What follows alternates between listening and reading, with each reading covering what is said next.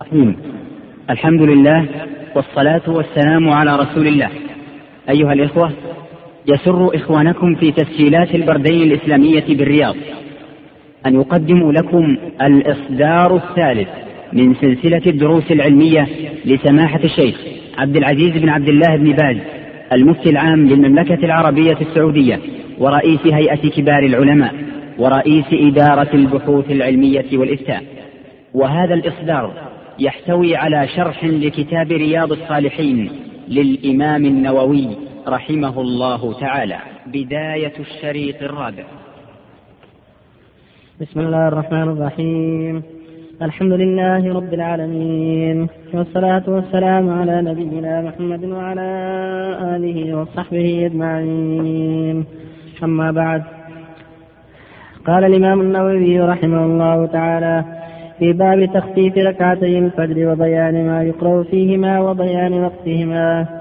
وعن ابن عباس رضي الله عنهما أن رسول الله صلى الله عليه وسلم كان يقرأ في ركعتي الفجر في الأولى منهما.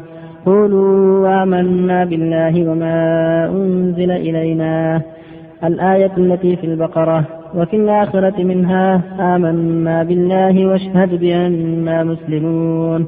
وفي رواية في الآخرة بالآية التي في آل عمران قل يا أهل الكتاب تعالوا إلى كلمة سواء بيننا وبينكم. رواهما مسلم. وعن أبي هريرة رضي الله عنه أن رسول الله صلى الله عليه وسلم قرأ في ركعتي الفجر قل يا أيها الكافرون وقل هو الله أحد. رواه مسلم. وعن ابن عمر رضي الله عنهما قال رمقت النبي صلى الله عليه وسلم شهرا وكان يقرأ في وكان يقرأ في الركعتين قبل الفجر قل يا أيها الكافرون وقل هو الله أحد. رواه الترمذي وقال حديث حسن.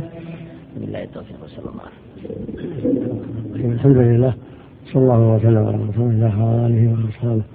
ومن اهتدى بهداه أما بعد هذه الأحاديث الثلاثة التي ذكرها الإمام النووي رحمه الله في كتابه رياض الصالحين فيما يتعلق بالقراءة في ركعتي الفجر. تقدم أن ركعتي الفجر سنة مؤكدة سفرا وحضرا وأن السنة للرجل والمرأة الاتيان بهذه السنة ركعتين خفيفتين قبل صلاة الفجر في السفر والحضر. وكان الرسول يقرأ فيهما كما في حديث أبي هريرة وابن عمر يقرأ فيهما قل يا أيها الكافرون قل هو الله أحد في الركعتين. في الأولى قل يا أيها الكافرون وفي الثانية قل هو الله يعني بعد الفاتحة. وهاتان السورتان يقال لهما سورة الإخلاص. لأن في الأولى البراءة من جميع ما يعبده المشركون من دون الله. وأنهم أيضا ليسوا بعابد لله لأن شركهم يحبط أعمالهم. ولهذا قال فيها جل وعلا ولا أنتم عابدون ما أعبد. لأنهم مشركون وعملهم حاضر. فلو عبدوا الله فلا عبادة لهم لأن الشرك يحبطها. قال ولا أنا عابد ما عبدتم. تبرأ من عبادتهم التي يعبدونها الأصنام والأوثان وإنما يعبد الله وحده. ففيها البراءة من الشرك وبيان أن الله سبحانه مستحق العبادة. ولهذا قال لكم دينكم ولي دين لكم دينكم الكفر والضلال ولي ديني وهو عبادة الله وحده والإخلاص له والبراءة من عبادته ما سوى سبحانه وتعالى. وهكذا السورة الثانية قل هو الله أحد. هي أيضا سورة الإخلاص.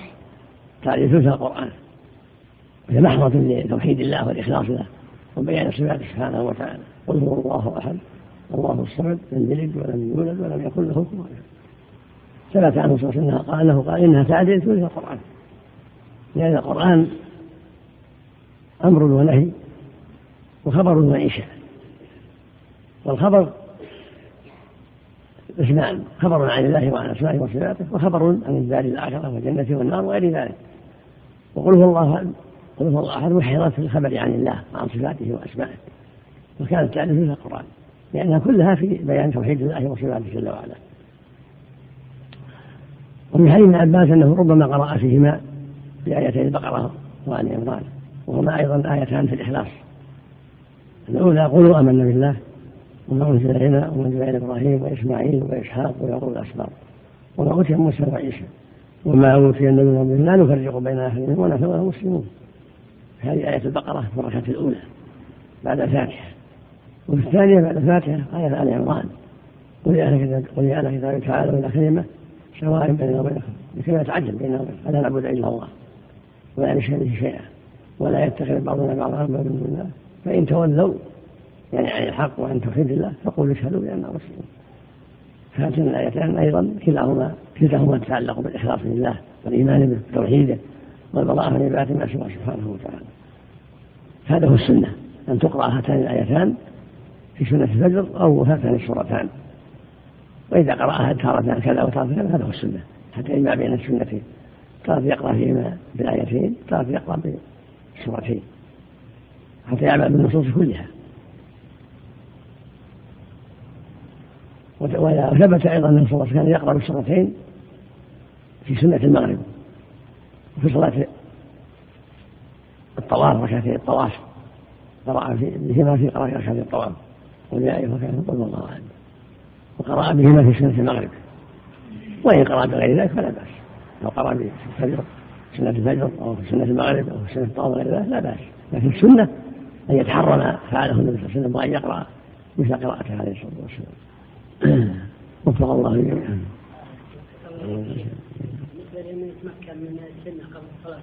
صليها بعد الصلاة. صليها بعد إذا لم يتمكن قبل الصلاة لركعتين صليهما بعد الصلاة أو بعد طلوع الشمس. الأفضل بعد ارتفاع الشمس. يأتي بالأذكار مع الأذكار كلها قبل. قبل نعم. لكن الأفضل أن يؤجلها إلى بعد ارتفاع الشمس. عليك يا الرجل إذا كان مسافر وكان يسمع النداء. هل يصلي مع الجماعة؟ إن تيسر لا بأس ولا لا لا اشتغل إذا كان يخاف القتل ولا يخاف شيء يفوته مش عارف يصلي مثلا لم يصلي مع الجماعة يعني فاتته مثلا صلاة الجماعة ورجع إلى البيت هل يصليهما قصرا أم هو مسافر. ولا؟ وهو مسافر. يصليها قصر نسيت الظهر والعصر والعشاء. وإذا صلى مع الناس يصلي أربع صلىها أربع إذا يعني تلزمه صلاة الجماعة إذا كان يسمع النداء. صلىها وحده؟ نعم. يلزمه أما إذا كانوا جماعة مخيرين إن شاء صلى وحده قصرا وإن شاء حرم مع الجماعة صلى أربعة. نعم. السلام.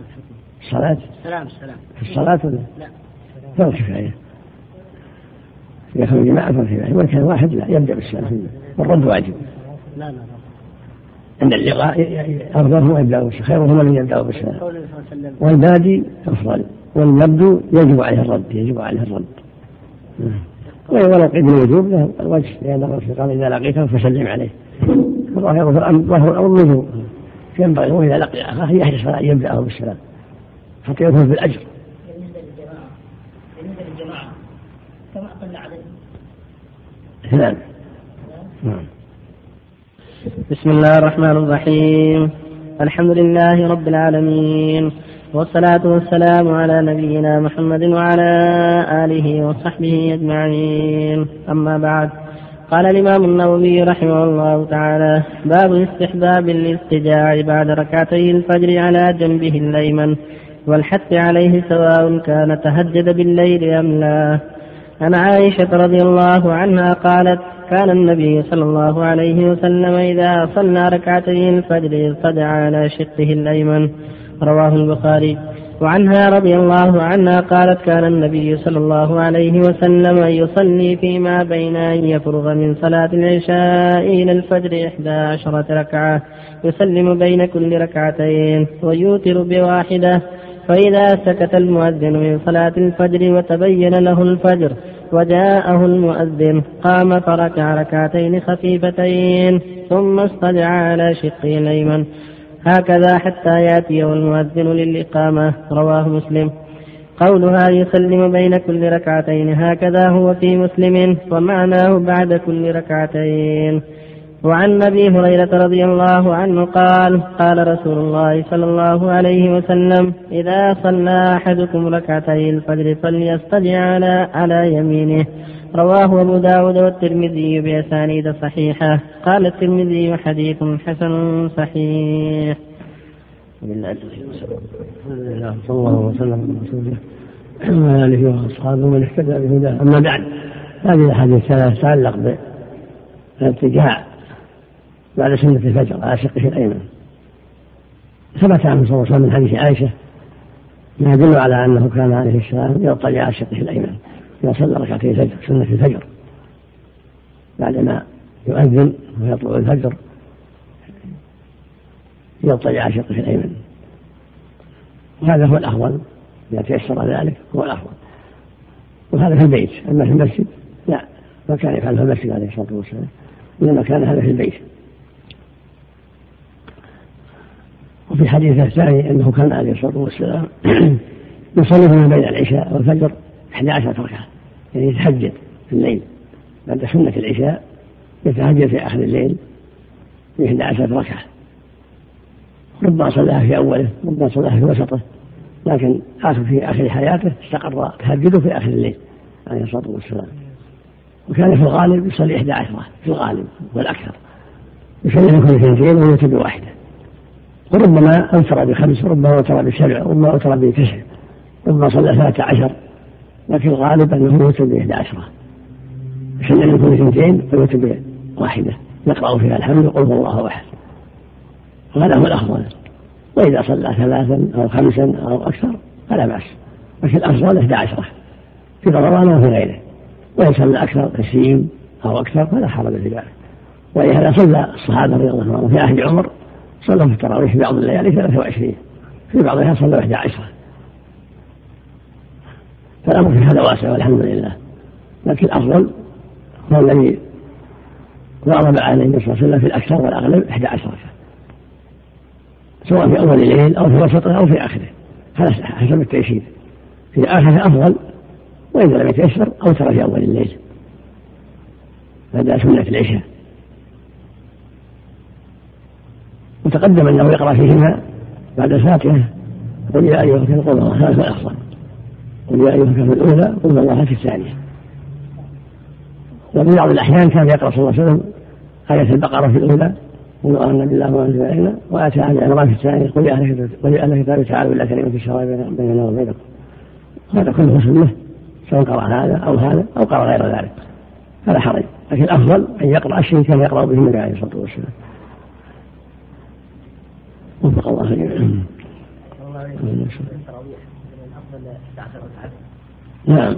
هذا هو الأفضل. وإن اوتر 23 فلا بأس. لكن مع التأني ومع عدم العجلة يركض في قراءته وفي سجوده وفي ركوعه. أفضل. وإن صلى 23 مع الركوع فلا بأس. الله إليك شيخ بالنسبة للدعاء كل ليلة. يدعو ولا القنوت أفضل. كل ليلة كل ليلة أفضل.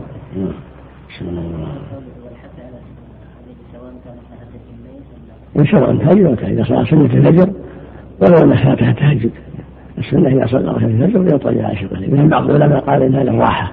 ما يفعله من كان التهجد بالليل وهذا ليس بصحيح. سنة عامة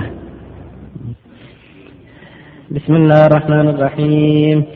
الحمد لله رب العالمين. والصلاة والسلام على نبينا محمد وعلى آله وصحبه أجمعين. أما بعد قال الإمام النووي رحمه الله تعالى باب سنة الظهر. عن ابن عمر رضي الله عنهما قال صليت مع رسول الله صلى الله عليه وسلم ركعتين قبل الظهر وركعتين بعدها. متفق عليه. وعن عائشة رضي الله عنها أن النبي صلى الله عليه وسلم كان لا يدع أربعا قبل الظهر. رواه البخاري.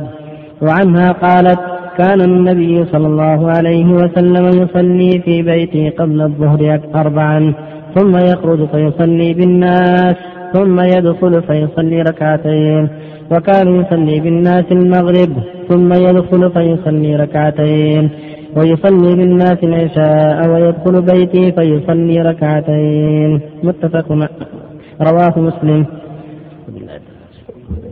صلى الله وسلم على رسول الله. وعلى آله وأصحابه ومن اهتدى بهداه أما بعد. هذه الأحاديث التي تتعلق بسنة الظهر. الظهر لها سنة قبلها وبعدها. راتبة. كان يحافظ عليها النبي صلى الله عليه وسلم. وهي أربع قبل الظهر وثنتان بعدها. ربما صلى قبلها ركعتين كما قال ابن عمر. ولكن ذكرت عائشة رضي الله عنها أنه كان لا يدع أربعا قبل الظهر. والزيادة مطلوبة لأن الرسول صلى الله عليه وسلم يوحى إليه فالوحي بعد الوحي. فما زاد أخذ به فيكون تكون السنة الكاملة قبل الظهر أربعا تسنتين وبعدها ركعتان ست الجميع ست. وإن صلى أربعا بعدها كان أفضل لقوله صلى الله عليه وسلم من حافظ على أربعا قبل الظهر وأربعين بعدها حرره الله تعالى أن رواه أهل السنن. والإمام أحمد بإسناد صحيح يعني. أم حبيبة رضي الله عنها أم المؤمنين. وقالت عائشة رضي الله عنها إنه كان صلى الله عليه وسلم يدخل بيتها كان يصلي في بيتها اربعا من الظهر ثم يدخل إلى الناس فيصلي ثم يرجع فيصلي ركعتين بعد الظهر. هذه الراتبة وإن صلى اربعا كان أفضل بعد الظهر كما يصلي قبلها اربعا. الحديث السابق حديث أم حبيبة يقول صلى الله عليه وسلم من حافظ على أربع قبل الظهر واربع بعدها حرمه الله تعالى النار. وقال عليه الصلاة والسلام رحم الله صلى اربعا قبل العصر. فيسحب اربعا قبل العصر تسليمتين. وكان يدخل بيته فيصلي بعد المغرب ركعتين بعد العشاء ركعتين قبل صلاة الفجر ركعتين. هذه الرواتب المحفوظة عن النبي صلى الله عليه وسلم. ثنتا عشرة ركعة وهذه يقال لها الرواتب مع الفرائض.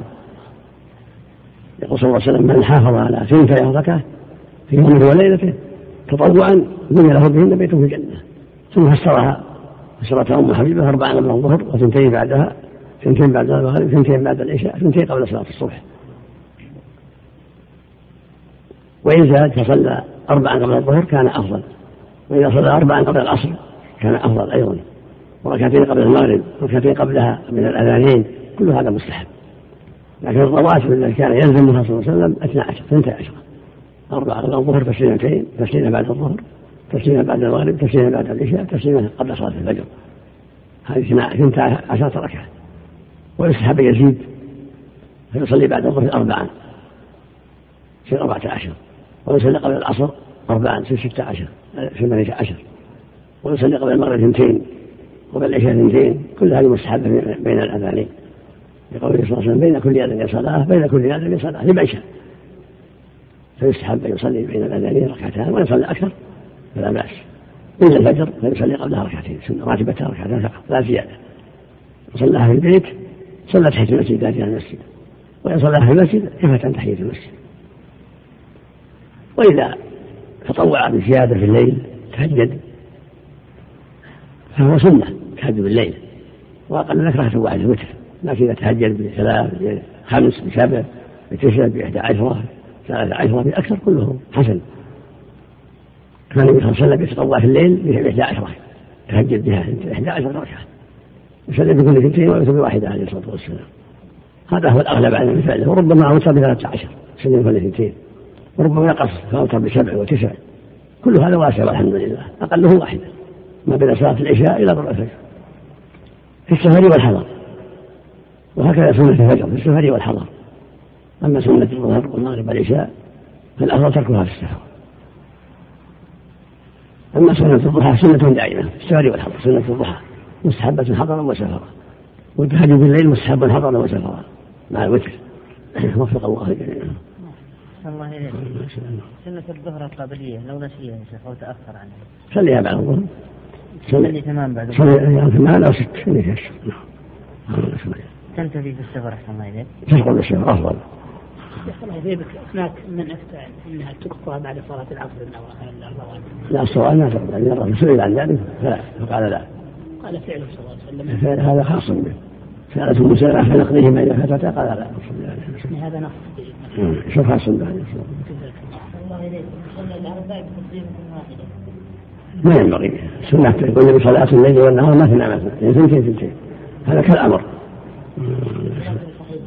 إن شاء الله صحيح. لأنه قول جمع من العلم بعض الروايات قد تقول ذلك. لكن السنة يتحرى ثنتين ثنتين بسم الله الرحمن الرحيم. الحمد لله رب العالمين والصلاة والسلام على نبينا محمد وعلى آله وصحبه أجمعين. أما بعد قال الإمام النووي رحمه الله تعالى في باب سنة الظهر وعن أم حبيبة رضي الله عنها قالت قال رسول الله صلى الله عليه وسلم من حافظ على أربع ركعات قبل الظهر وأربع بعدها حرمه الله على النار. رواه أبو داود والترمذي وقال حديث حسن صحيح. وعن عبد الله بن السائب رضي الله عنه أن رسول الله صلى الله عليه وسلم كان يصلي أربعا بعد أن تزول الشمس قبل الظهر وقال إنها ساعة تفتح فيها أبواب السماء وأحب أن يصعد لي فيها عمل صالح. رواه الترمذي وقال حديث حسن. وعن عائشة رضي الله عنها أن النبي صلى الله عليه وسلم كان إذا لم يصلي أربعا قبل الظهر صلاهن بعدها. رواه الترمذي وقال حديث حسن. الحمد لله صلى الله وسلم على رسول الله وعلى آله وأصحابه من اهتدى بهداه. أما بعد قد سبق أن الرسول صلى الله عليه وسلم كان يحافظ على أربع قبل الظهر وهي راتبه تسليمتان قبل الظهر وبعدها تسليمة. هذه ست ركعات بعد الظهر كلها رواتب. ويستحب أن يصلي اربعا بعدها يكون جميع ثمان. لحديث يوم الحبيبه وقوله صلى الله عليه وسلم من حافظ على أربع قبل الظهر واربع بعدها حرمه الله على النار. وأخذ السنة والأحمد بإسلام صحيح. فالسنة المؤمن أن يحافظ على هذه الركعات يطلب عند الله جل وعلا. من حافظ على أربع قبل الظهر وأربع بعدها حرمه الله تعالى. وهذا وعد عظيم وخير كثير. وكذلك الأربعة التي يأتيها الجنة السائب بعد زوال الشمس.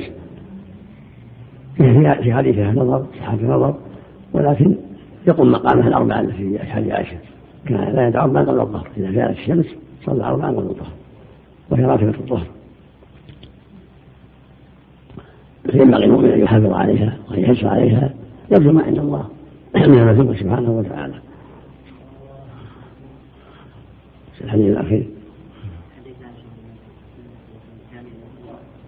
كذلك حديث عائشة رضي الله عنها إذا لم يصلها صلى الله عليه وسلم قبل الظهر صلىها بعد الظهر. سنة المؤمن إذا فاتته راتبة قبل الظهر سئل عنها وجاء الإمام قد قامت قد أقيمت الصلاة صليها بعد. صلي أربعة بعد الصلاة اثنتين أربعة جمع ست أركمان بعد الصلاة الحمد لله. والنبي صلى الله عليه وسلم ما فاتته قبل الصلاة قضاها بعد الصلاة. اللهم صل عليه وسلم. عليه مرة مرة قبل الظهر الأربعة بعد الظهر كله هذا الفضل نعم. عليها مرة مرة تركها يعني؟ نافلة. نافلة معلش نعم معلش يكون هذا الفضل في الجنة. الجنة معلقة بفعل معه الله وترك ما حضر الله. المؤمن أول من الجنة وإن لم وإن كان وإن لم يصلي النوافل. لكن إذا صلى النوافل تكون درجتها أعلى من السابقين. نعم. الله إليك. هل يشرع تخصيص عمل بعد الزوال عمل صالح؟ نعم. قل هل يشرع أن يخصص الإنسان عملا صالحا؟ ما شيء ما شيء. مثل هذا الصلاة إذا اجتهد في ذكر الله طيب. ذكر الله وطاعته في جميع الأوقات. في الصلوات أربعا قبل الظهر. هذه السنة ولو صلى مية ما في بأس. الأمر واسع. من يوم تزول الشمس إلى أن يصلي العصر. كل محل صلاة لو صلي مية وهكذا الضحى كلها محل صلاة لو صلي مئة ولا مئتين ما في شيء. وفي الليل كله محل صلاة لكن مهم الشيء اللي حافظ عليه النبي صلى الله عليه وسلم. وندب إليه يكون تكون العنايه به أكثر. الرواتب وهكذا اربعا قبل العصر اربعا قبل الظهر بعد الظهر هكذا بين الأذانين بين المغرب والعشاء بين المغرب والعشاء. كلها سنة. صلاة الضحى كل هذه سنة. نعم. نعم. صلاة رجال المسجد إلا بالمسجد. هو ضعيف لكن محفوظ عن علي رضي الله عنه. لكن منع عن الحديث الصحيح من سمع الهدى فلا صلاة له إلا من عذر. يكفي عنها قال صلى الله عليه وسلم للأعمى لما قال يا رسول الله إن المسجد قائد يقود المسجد هل من رخصة أن يصلي في بيتي؟ قال تسمع هل تسمع النداء بالصلاة؟ قال نعم قال فأجب هو أعمى ليس له قائد يجب عليه يصلي ولو هو جار ما لم يسمع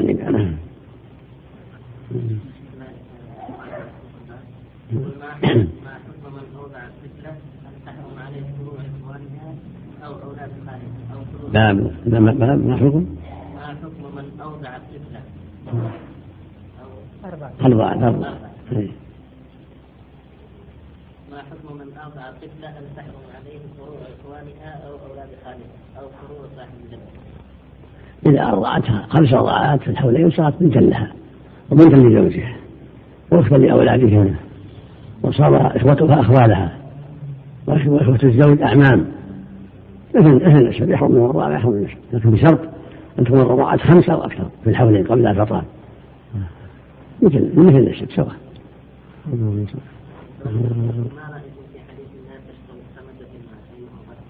ما لها صفة إلا إذا عرف إذا عرف إذا لم يتيسر شراءه يكون أما إذا كان في مال محصور في بركة ولا شيء ما يضر. أما إذا كان في البحر لا يبيع. غلط ما يبيع حصله ولا ما يحصله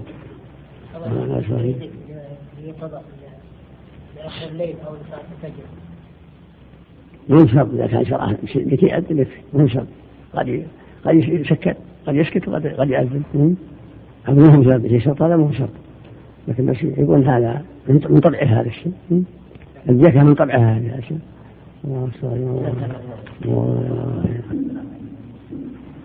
جاءت بعض الروايات لكن أصح منها ورحمة الله لا عليها العمل الآن لأن عن الشذوذ وعن الاختلاف. لما جاءت بعض الروايات. في الله وبركاته لكن تركها أولى العمل بالشيء الذي عليه عمل المسلمين الآن هو أولى. السلام ورحمة الله كما في حديث جابر بن سمرة كان إذا سلم قال السلام ورحمة الله السلام ورحمة الله. زيادة صحيحة أحسن الله إليك. صحها جماعة بعضهم قال شاذة زائدة ولكن تركها أولى يعني العمل على خلاف. خروجا من الخلاف. نعم نعم؟ أفضل أفضل. السنة يقول هذا. أعوذ بالله ثم يقول بسم الله الرحمن الرحيم. نعم. نعم. في الأولى والبعدين هم هم لازم متأكد في الأولى. ومن فعل في الثانية فلا بأس. لكن في الأولى متأكد. بسم الله الرحمن الرحيم. الحمد لله رب العالمين. والصلاة والسلام على نبينا محمد وعلى آله وصحبه أجمعين. أما بعد قال الإمام النووي رحمه الله تعالى باب سنة العصر. عن علي بن أبي طالب رضي الله عنه قال كان النبي صلى الله عليه وسلم يصلي قبل العصر أربع ركعات يفصل بينهن بالتسليم على الملائكة المقربين ومن تبعهم من المسلمين والمؤمنين. رواه الترمذي وقال حديث حسن. وعن ابن عمر رضي الله عنهما عن النبي صلى الله عليه وسلم قال رحم الله امرأ صلى قبل العصر أربعا. رواه أبو داود والترمذي وقال حديث حسن. وعن علي بن أبي طالب رضي الله عنه أن النبي صلى الله عليه وسلم كان يصلي قبل العصر ركعتين. رواه أبو داود بإسناد صحيح. التوفيق صلى الله عليه بسم الله الرحمن الرحيم. الحمد لله وصلى الله وسلم على رسول الله وعلى آله وأصحابه. أما بعد هذه الأحاديث الثلاثة تتعلق بسنة العصر. سنة العصر ليست الرواتب التي حافظ عليها النبي صلى الله عليه وسلم وروي عنه انه صلى قبلها أربعة روي عنه انه صلى قبلها ركعتين وثبت عنه صلى الله قال رحم الله امرأ صلى أربعا قبل العصر. فيستحب أن يصلي قبل العصر أربعا تسليمتين. وليست راتبة لكنها سنة. أما سنة الظهر والمغرب والعشاء والفجر رواتب. حافظ عليها النبي صلى الله عليه وسلم. وأما سنة العصر فروي عنه أنه صلىها أربع وروي عنه صلىها اثنتين وثبت عنه أنه قال صلى الله عليه الله امرأ صلى أربعا قبل العصر. فيستحب أن يصلي العصر أربعا يسلم بكل اثنتين. لهذا الحديث حديث ابن عمر رضي الله عنهما. وهكذا بين كل اذانين صلاة كما قال صلى الله عليه وسلم بين كل اذان صلاة بين كل اذان صلاة. إذا أذن المغرب يسحب يصلي ركعتين. بعد اذان المغرب. وإذا أذن العشاء صلى ركعتين بعد الأذان إذا كان في المسجد وإذا جاء كما تحية المسجد. صلى التحية بعد الأذان قالت مقام ركعتين وان صلى أكثر فلا بأس. الأمر واسع. أما الرواتب فتقدم أنها 12 ركعة التي كان يحافظ على النبي صلى الله عليه وسلم في اليوم والليلة اثنتا عشرة ركعة أربعا قبل الظهر وثنتين بعدها ست ثنتين بعد المغرب وثنتين بعد العشاء هذه عشر ثنتين قبل صلاة الصبح. هذه الرواتب كان يحافظ عليها صلى الله عليه وسلم في الحضر أما في السفر فكان يتركها إلا سنة الفجر. كان في السفر يحافظ سنة الفجر مع الوتر مع التهجد بالليل. هكذا صلاة الضحى مستحبة في السفر والحضر. وفق الله الجميع. الله عليك. في نقل أذانين. الاذان الاذان والاقامه هذا هل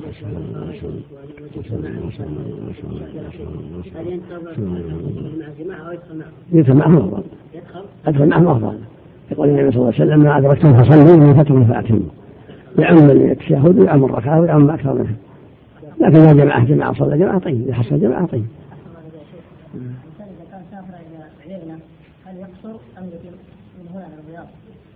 لا عيينة قريبة العيينة قريبة عيينة بعيدة لا ما أحصيها ما أقل الله أقل منها أنها أقل منها كان الإنسان 70 كيلو مثلا القاعدة القاعدة 80 80 كيلو تقريبا يوم وليلة 80 يوم وليلة مثل ما بين مكة والطائف مكة وجدة شيخ تلزمها الجماعه نعم إذا وجد جماعة تلزم اذا كان ساكن في فندق مثلا ذهب إلى الدمام يصلي مع الجماعة لا يصلي وحده. ما يصلي وحده. النبي صلى الله عليه وسلم أمر في جماعة تخلف عنها مثل منافقين أما إذا كان الجماعة هي في أكثر لهم يصلون مع الجماعة أربع لهم يصلون وحدهم قصر صلى الله عليه نعم. الجماعة واجب نعم. صلى الله إليك. يجمع بين حديث ابن عمر حديث علي أن الرسول صلى الله عليه وسلم كان يصلي أحيانا أربعا وكان يصلي أحيانا تسعا بس فعل النبي في صحة نظر الثابت من قوله رحمه الله. أن قول المؤلف الثابت صحيح لا يلزم محل نظر النووي رحمه الله قد يخفى عليه بعض أشهر نعم. نعم. لا يسلم كل ثنتين يقول النبي صلى الله عليه وسلم صلاة الليل والنهار مثنى مثنى. ثنتين ثنتين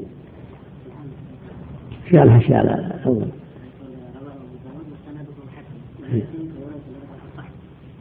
نعم ما في شك. الأربعة صح وش هو الحديث الأول؟ يعني سمعت عليه الأولى اللي عليها؟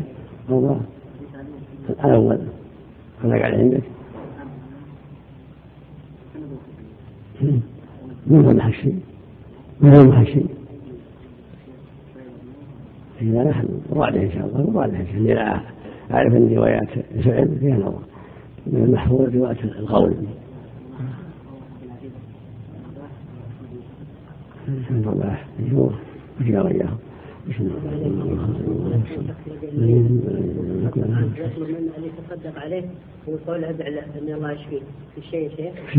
مثلا شخص مثلا لديه مريض وتصدق عنه ويقول للشخص اللي بيعطيه الفلوس يقول مثلا ان الله يشفيه ما في شيء ما في شيء طيب مثلا في متهاون بالصلاه يعطى من الصدقه يتهاون يصلي في البيت يقع من الصدقة لكن لغيرها ما منه لغيرها محافظ أولى بالإحسان إذا كان يصلي ولكن يصلي في بيته فعاصي أما إذا كان ما يصلي ما يصلي ما يعطى من الزكاة يعطى من غير الزكاة من باب التأليف إذا كان فقير مع النصيحة والتوجيه.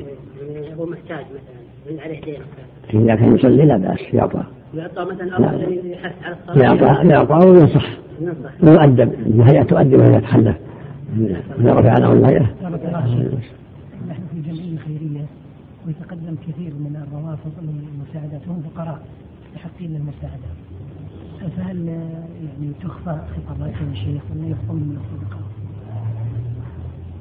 هذا يختلف. بحتى وجدنا إذا كان تطوع إذا كان تطوع من باب التعريف النبي صلى الله عليه وسلم كان يعطيهم يعطي الكفرة وغير الكفرة مثل ما قال جل وعلا لا ينهاكم الله عن لم يقاتلوا في الدين ولم يخرجكم من أن تبروهم وتقسطوا إليهم إذا كان فيه تأليف ودعوة لهم للسنة فلعل الله من باب الأسباب مع أن تجارهم ما يدفعون. المقصود يعطون من غير الزكاة من باب التعريف إذا كان في دعوة مع الدعوة مع التوظيف في السنة واعتنائها ولا لا يعطيهم يعطيها للسنة والحمد لله. أما الزكاة لا يعطون الزكاة. بسم الله الرحمن الرحيم. الحمد لله رب العالمين والصلاة والسلام على نبينا محمد وعلى آله وصحبه أجمعين. أما بعد قال الإمام النووي رحمه الله تعالى باب سنة المغرب بعدها وقبلها. تقدم في هذه الأبواب حديث ابن عمر وحديث عائشة وهما صحيحان أن النبي صلى الله عليه وسلم كان يصلي بعد المغرب ركعتين.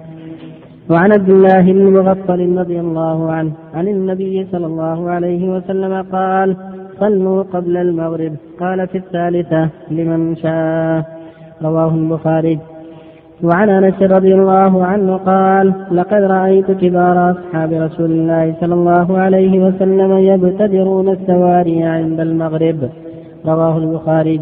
وعنه رضي الله عنه قال كنا نصلي على عهد رسول الله صلى الله عليه وسلم ركعتين بعد غروب الشمس قبل المغرب. فقيل أكان رسول الله صلى الله عليه وسلم صلاهما؟ قال كان يرانا نصليهما. فلم يأمرنا ولم ينهنا رواه مسلم.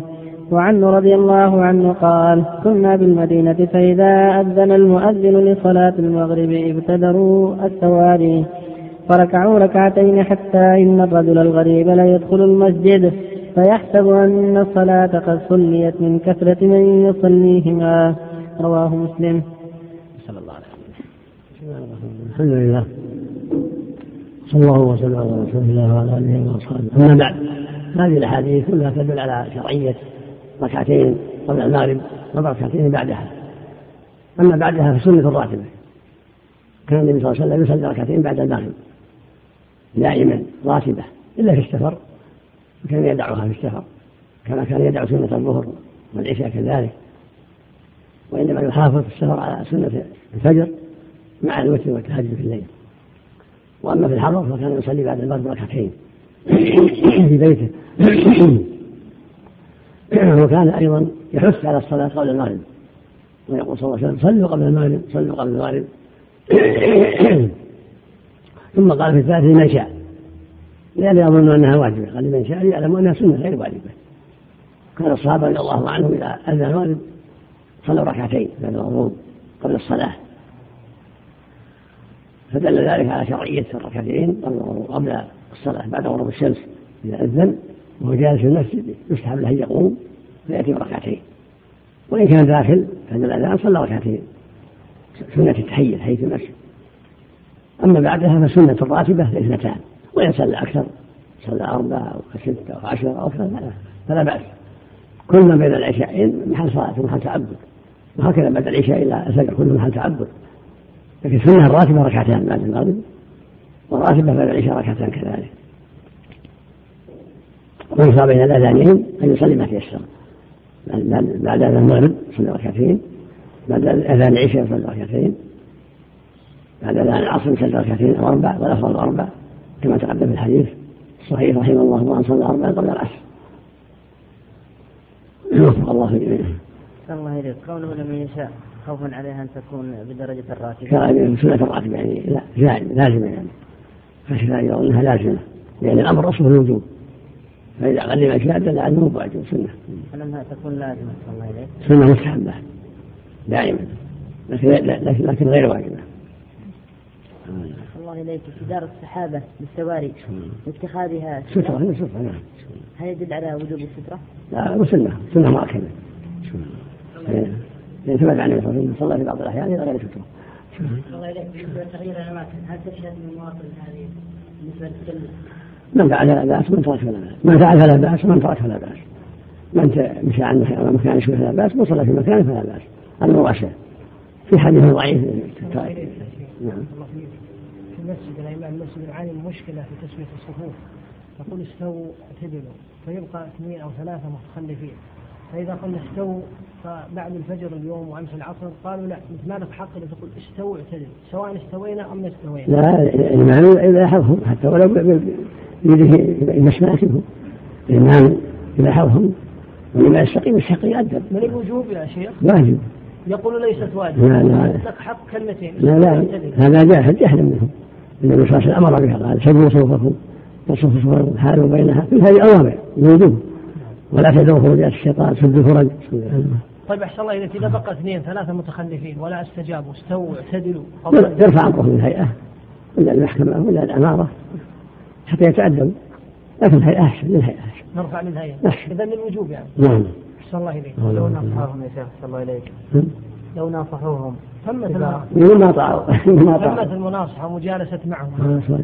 الله إليك. قول انس كان يرانا نصليهما فلم يأمرنا ولم ينهى. خفي عليه الأمر أنه أمر. صلوا قبل ما تصلي عليه. ما خفي على انس حديث عبد الله مغفر خفي على انس الله الله الله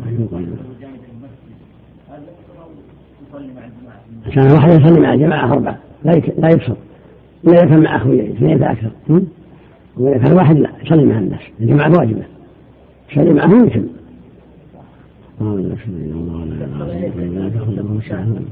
بقي مثلا على دخول المدينة مثل أي مدينة بقي مثلا ساعة أو ربع ساعة للأذان هل مثلا يصلي المغرب والعشاء؟ يعني مثلا يجمعهم؟ يجمع ما دام قد لم يجمع المغرب والعشاء فالظهر والعصر. إذا كان قد دخل وقت الظهر وقت المغرب وصلى في الطريق لا بأس. ويمضي على البلد. إذا دخل البلد يعرف يعني قد قد يشتغل. إذا دخل قد يعني يكون تعبان قد يشتغل. وصلى معهم صلى نافلة صلى معهم صلاة نافلة. صلي قبل أن يجيهم شيخ ولا إذا مسافر مسافر يجمع بين الظهر والعصر في الطريق أو بين المغرب والعشاء في الطريق. ولو دخل قبل العشاء ولو دخل قبل العصر. صلي في المدينة. صلى في الطريق في الطريق في الطريق. وإن صلى وإذا دخل صلى معه نافلة صلى معه نافلة. وإن لم يصلي معه فلا حرج عليه. نعم. إذا كان يعني يشوش على الناس يجيب له وكان ما يشوش أمر سهل. إذا كان يغير المعنى يا شيخ. إذا كان يشوش يزعل بسم الله الرحمن الرحيم. الحمد لله رب العالمين. والصلاة والسلام على نبينا محمد وعلى آله وصحبه أجمعين. أما بعد قال الإمام النووي رحمه الله تعالى باب سنة المغرب بعدها باب سنة العشاء بعدها وقبلها. فيه حديث ابن عمر السابق. صليت مع النبي صلى الله عليه وسلم ركعتين بعد العشاء. وحديث عبد الله بن مغفل بين كل أذانين صلاة متفق عليه كما سبق. باب سنة الجمعة. فيه حديث ابن عمر السابق أنه صلى مع النبي صلى الله عليه وسلم ركعتين بعد الجمعة. متفق عليه. وعن أبي هريرة رضي الله عنه قال قال رسول الله صلى الله عليه وسلم إذا صلى أحدكم الجمعة فليصلي بعدها اربعا. رواه مسلم. وعن ابن عمر رضي الله عنهما أن النبي صلى الله عليه وسلم كان لا يصلي بعد بعد الجمعة حتى ينصرف فيصلي ركعتين في بيته. رواه مسلم. بسم الله الرحمن الرحيم. الحمد لله وصلى الله وسلم على رسول الله. وعلى آله وصحبه أما بعد هذه الأحاديث سنة العشاء وسنة الجمعة. العشاء لها راتبه بعدها اثنتان كما تقدم في حديث عائشة حديث ابن عمر وغيرهما. السنة ركعتان راتبة بعدها وفي البيت أفضل. كما أن المغرب بعدها ركعتان وفي البيت أفضل. ويستحب أن يصلي بين الأذانين ما تيسر بين أذان المغرب والعشاء بين أذان المغرب وصلاة المغرب وبين أذان العشاء وصلاة العشاء. لقوله صلى الله عليه وسلم بين كل أذان صلاة بين كل أذان صلاة. لمن شاء. يستحب أن يصلي ركعتين أو أكثر بين الأذانين بين الأذان والإقامة في العشاء. وإذا كان جاء من خارج صلي تحية المسجد. رحمك الله. ويصلي بعدها اثنين والأفضل في بيته. وإن صلى أربعة وأكثر فلا بأس. الوقت واحد ما بين العشاء والفجر كله محل صلاة. يصلي ما شاء. لكن الراتبة السنة تسليمة واحدة ركعة هي الراتبة التي كان عندهم على النبي صلى الله عليه وسلم في الحضر. أما في السفر كان يتركها. سنة المغرب وسنة العشاء وسنة الظهر كان يتركها صلى الله عليه وسلم في السفر. أما سنة الفجر فكان يحافظ عليها في السفر والحضر.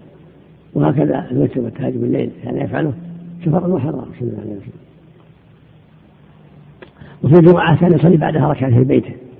وحث الناس على أربع. قال من كان مصلي الجمعة فليصلي بعدها أربعة فالسنة أربعة صليها في المسجد أو في البيت أربع تسليمتين. وإن صلى اثنتين أجزاء ذلك كما فعله النبي صلى الله عليه وسلم. لكن الأفضل أربع يقول صلى الله عليه وسلم كان مصليا بعد المسجد يصلي بعدها أربعة يكون يسلم كل اثنتين في المسجد أو في البيت. وفق الله الجميع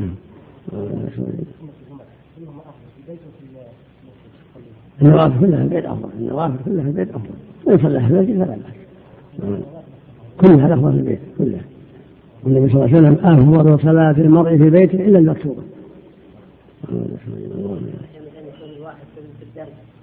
نذهب إلى دورة المياه ثم يعود هل يجب بتحية المسجد. أو تحية الاولى؟ لا يتحية ياتي بتحية المسجد. اذا راح وتطهر الماء يصلي راح تحية المسجد. سنتين وسنة التحية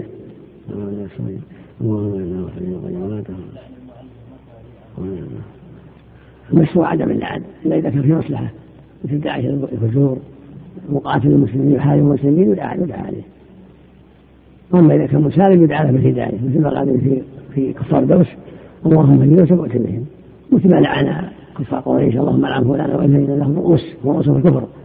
اللهم لعن فلان أبو فلان اللهم لعن مسعود بن ربيعه شيء بن ربيعه بل بن هاشام لأنه رؤوس الكفر دعاة الكفر عذب المسلمين. أما المعنى المسالم لا يدعى له بالهداية. أما العموم لعن الله الكافرين لعن الله الفاسقين لعن الله السراق لا بأس العموم لا بأس. ولما لعن رجل وإنسان يشرب الخمر عند النبي صلى الله عليه وسلم قال عبد الله قال لا تلعنه فإنه يحب الله ورسوله. لا تعينوا عليه الشيطان.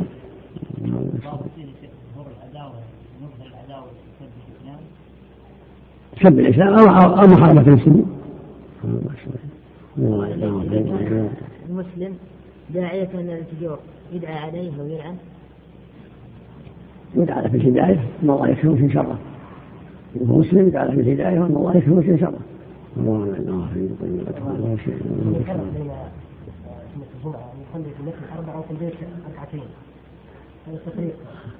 لا لا لا مثل ما اخبر النبي صلى الله عليه وسلم من كان مصليا بعد أن يصلي بعدها والسنة أربعة. هذا السنة كما الأربعة. في البيت أو في المسجد. يقول صلى الله عليه وسلم من كان فليصلي بعدها أربعة. صلى إذا صليتم بعد الجمعه صلوا بعدها أربعة. رواه مسلم. ما يدل على الوجوب لا لا من كان مصليا؟ كتاب من الأغاني لكن عليه مصاحب الأغاني تسجيلات عليه دين بعد ما هل يرده أو يرد قبيح قبيح. يرده يرد الاغاني يعني بسم الله الرحمن الرحيم. الحمد لله رب العالمين والصلاة والسلام على نبينا محمد وعلى آله وصحبه أجمعين. أما بعد قال الإمام النووي رحمه الله تعالى باب استحباب جعل النوافل في البيت سواء الراتبة وغيرها. والأمر والأمر والأمر بالتحول للنافلة من موضع الفريضة أو الفصل بينهما بكلام. عن زيد بن ثابت رضي الله عنه أن النبي صلى الله عليه وسلم قال صلوا أيها الناس في بيوتكم فإن أفضل الصلاة صلاة المرء في بيته إلا المكتوبة. متفق عليه. وعن ابن عمر رضي الله عنهما عن النبي صلى الله عليه وسلم قال اجعلوا من صلاتكم في بيوتكم ولا تتخذوها قبورا. متفق عليه. وعن جابر رضي الله عنه قال قال رسول الله صلى الله عليه وسلم إذا قضى أحدكم صلاته في مسجده فليجعل لبيته نصيبا من صلاته فإن الله جاعل في بيته من صلاته خيرا. رواه مسلم. وعن عمر بن عطاء أن نافع بن جبير أرسله إلى السائب بن أخت نمر يسأله عن شيء رآه من معاوية في الصلاة. فقال نعم صليت معه الجمعة في المقصورة فلما سلم الإمام قمت في مقامي فصليت فلما دخل أرسل إلي فقال لا تعد لما فعل إذا صليت الجمعة فلا تقلها بصلاة حتى تتكلم أو تخرج. فإن رسول الله صلى الله عليه وسلم أمرنا بذلك ألا نوصل صلاة بصلاة حتى نتكلم أو نخرج. رواه مسلم. الحمد لله صلى الله وسلم على رسول الله وعلى آله وأصحابه. من اهتدى بهدى أما بعد فهذه الأحاديث كلها تدل على افضليه يعني النافلة في البيت الفريضة في المساجد والنافلة سواء كان من الرواتب أو التهجد الليل أو صلاة الضحى كلها السنة في البيت افضل في البيت. ولهذا خطب الناس عليه الصلاة والسلام وقال أيها الناس صلوا في بيوتكم فإن أفضل صلاة المرء في بيته إلا المكتوبة حتى في المسجد صلى الله عليه وسلم حتى في المسجد الحرام. أفضل صلاة المرء في بيته إلا المكتوبة ولو كان في مكة ولو كان في المدينة لأن الرسول خطبهم في المدينة في مسجده عليه الصلاة والسلام. وهكذا في الحديث الثاني أن الأمر اجعلوا من الرسول صلى الله عليه وسلم اجعلوا من صلاة بيوتكم ولا تتخذوها قبورا. واللفظ الآخر فإن الله جاعل في في في بيوتكم من صلاتكم البركة. فالسنة المؤمن أن تكون نوافله في البيت. هذا هو الأفضل. حتى يكثر الخير وحتى يكون قدوة في الخير وحتى لا تفجر البيوت وتكون مثابة القبور ودل ذلك على أن القبور لا يصلى فيها. ولهذا لعن الرسول صلى الله عليه وسلم من اتخذ القبور مساجد. قال لعن الله اليهود والنصارى اتخذ القبور انبياء مساجد ولا تصلوا إلى القبور ولا تجلسوا عليها. الواجب على المسلم أن يحذر الصلاة في القبور لأنه وسيلة للشرك. ومن تقليد أهل الشرك. وإنما يزورها للدعاء يدعو لهم ويترحم عليهم وينصرف. أما الصلاة فلا. تكون الصلاه في المساجد وفي البيوت لا عند قبور. ولا يبنى على قبور مساجد ولا قباب ولا شيء من أبنية. لأن الرسول صلى الله عليه وسلم نهى أن تجد القبور والقعود عليها والبناء عليها. فلا يبنى عليها شيء لا قبة ولا مسجد ولا غير ذلك. ولا تجصص ولا يجلس عليها ولكن تزعر ويسلم عليهم ويدعى لهم. ويجعل على القبر التراب الذي خلف منه يكون علامة عليه. أنه قبر شبه فما حوله. ولا بأس يطرح بحصبة أو يجعل عليه علامة من حجر أو لبنة. أما أن يبنى عليه أو يجصص فلا يجوز. كذلك القعود عليه والوطي عليه لا يجوز لأنه إهانة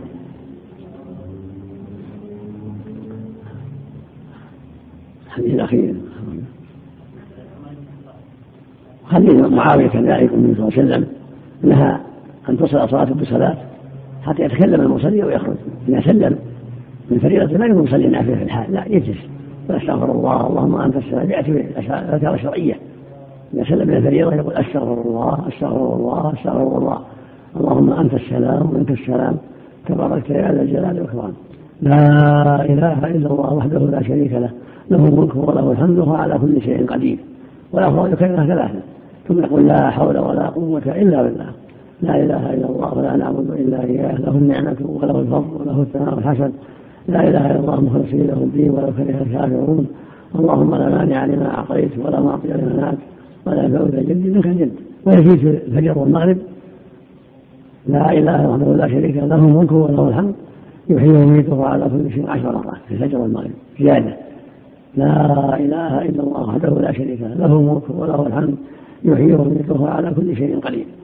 ثم بعد هذا يقول سبحان الله والحمد لله والله أكبر ثلاث مرات يكفي المئة بقوله لا إله إلا وحده لا شريك له الملك وله الحمد على كل شيء قدير.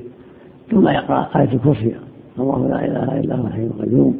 ثم قل هو الله أحد معوذتين هذا هو السؤال الأفضل في المغرب والفجر يكرر السورة ثلاث مرات. يقول الله معوذتين يكررها ثلاث مرات بعد المغرب وبعد الفجر. كل هذا جاءت في السنة لكن تكون في البيت. أما أن يسلم ويقوم يصلي لا يفصل يفصل بينهما المفروض يخرج إلى بيته أو إلى مكان آخر أو يأتي بالذكر قبل أن حتى تفصل صلاة من الصلاة تفصل الفريضة من النافله وفق الله الجميع. بعض الاخوه يعني بعد اداء الفريضة يدعون ما يجون بالاذكار ينكر عليهم الشيء يعلمون السنة السنة الذكر السنة الذكر الذي جاء الرسول صلى الله عليه وسلم. لما تجمعهم على الدعاء أو رفع صلاتهم الدعاء جماعي كما صلاة الجماعي هذا خلاف السنة فبدعه إنما يذكر الله كل واحد يذكر الله بنفسه. على ما جاء في الشريعة كما سمعتم. ما يجوز لأن أصلها عن هذا مثل ما أخبر معاوية كونه يسلم ويقول ما يقول أستغفر الله ولا يذكر الله ولا يتكلم بشيء. إذا خرج من المسجد قبل أن يسبح هل ممكن يرجع مرة ثانية أو يسبح؟ لا لا لا لا, لا حرج. كلها نافلة. كلها نافلة. صلاة الفجر يقنطون لو صلى مثلا واحد وخارج مملكة يقنط يقنط معهم يقول بعض أهل العلم يقول بعض أهل العلم في الفجر يقنط معهم لا حرج الإنسان عند علم يعلم من الأفضل تركه الله لا اله الا هو لا تاخذ في احد الاخوه يكون مصاب بحساسيه في ويصعب عليه استنشاق قلت فهل اني ابل الاصابع بالماء واسلم في الانف يكفي؟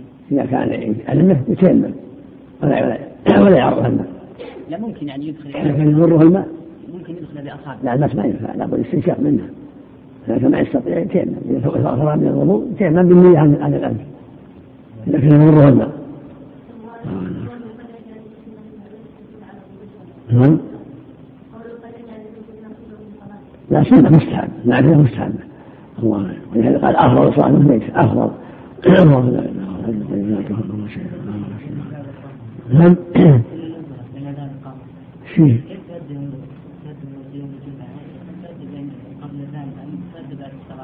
الجمعة ما لها راتبة قبلها. يصلي ما تيسر. كلها يصلي في اثنين أو أربعة أو ثمان أو عشر. ما لها حد محدود. يصلي ما تيسر. أقل منها قبل الجمعة. ما لها راتبة قبلها. يصلي ما تيسر. يصلي أربعة. هذا الأفضل. كالسنتين نعم من أسباب الدعاء من أسباب الإجابة رفع يديه في الدعاء إذا دعا في القنوت أو غيره إلا إلا ما فيه ما رفع فيها النبي صلى الله عليه وسلم ما يرفع فيها. بعد السلام من الفريضة ما يرفع ما رفع النبي صلى الله عليه وسلم ولا بين السجدتين ولا في آخر الصلاة إذا دعا قبل أن يسلم لا يرفع لأن الرسول ما كان يرفع في هذا. المواضع التي ما رفع فيها النبي لا يرفع فيها. خطبة الجمعة لا يرفع فيها خطبة العيد لا يرفع فيها. إلا إذا استسقى تطالب الغيث يرفع يديه. الله عنك الشيخ إنسان دخل صلاة رباعية.